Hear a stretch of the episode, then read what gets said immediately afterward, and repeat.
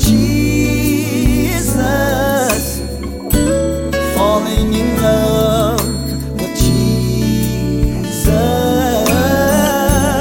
falling in love with Jesus was the best thing I've ever done. Good evening. Welcome again to Falling in Love with Jesus. Heavenly Father, we thank you for this day. Lord, we thank you that as we continue to settle in this evening, we pray you come in the room, you give me what to say and just how to say it. Let the words of my mouth and the meditation of my heart be acceptable in thy sight.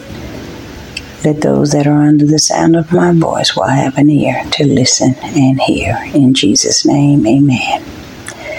We're going to title this one, Stand Firm. Stand firm in your faith. The reason why we can stand firm in our faith because we know that we have a God that sits high and looks low, and He sees everything that is going on in these times. We know that we have a sure foundation in our faith and what we believe because the Word of God is true. Therefore, we walk by faith and not by sight.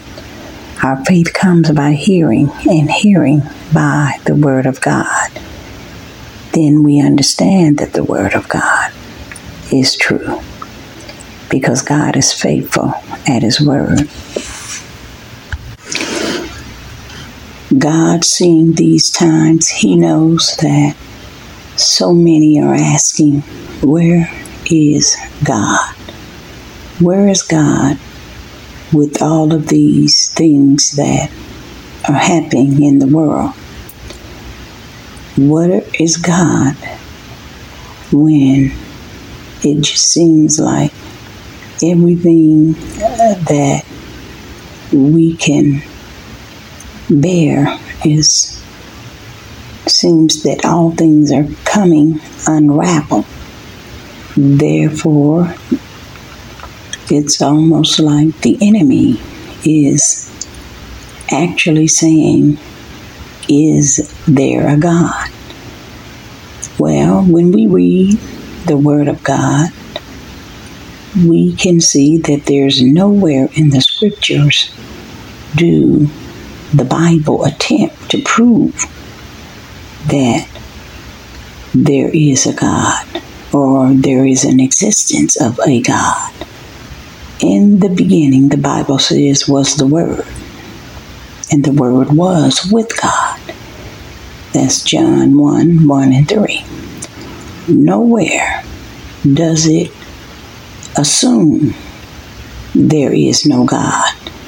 The Bible says a fool has said in his heart, There is no God. And we can never forget the God, the God of grace and the God of mercy, that it endures forever. Therefore, we can stand firm because we know that if it had not been for the Lord on our side, where would we be today? The Bible assumes the existence of God as the final evidence and fact that there is a God. And as a belief of the natural man, as humans are naturally humans, there is something within each and every one of us that cries out to an awareness that there is a God. The Bible says that every knee shall bow and confess. And therefore, we submit to His authority. We submit to His way.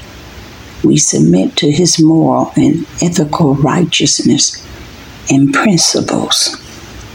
Nothing in the Bible tells us that we must prove God is real first and then believe Our Bible declares His glory and that He exists.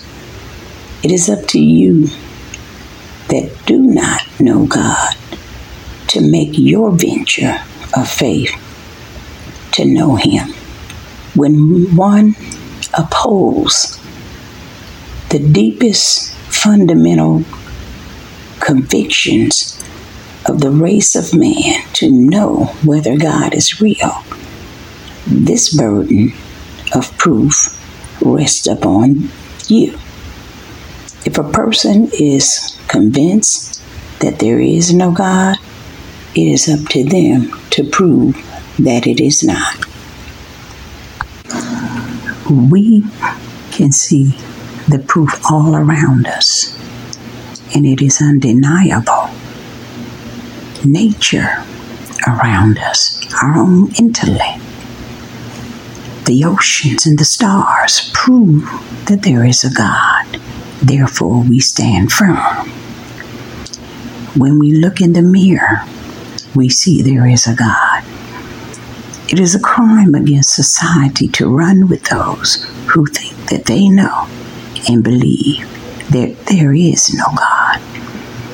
It destroys the only adequate foundation for morality and righteousness. God sees the times and He knows that we have a sure foundation to stand on the rock of ages because our faith is in the Lord Jesus Christ. We continue to see those who want to get rid of God, in which they will be personally responsible and accountable. These do not realize that they work against their own safety not knowing this attempt is to take out their own heart and the craving for the need for spiritual hunger and thirst. Because out of the heart flows the issues of life. Man's need for that craving, for that having a sense of belonging and awareness of his own value. Where is God? He's everywhere. There is no place that he cannot be. God sees all things and he sees the times that we are facing. And we can still know that God stands by his word to perform it and we can continue to stand firm on the Word of God. Falling in love with Jesus. Falling in love with Jesus. Falling in love with Jesus.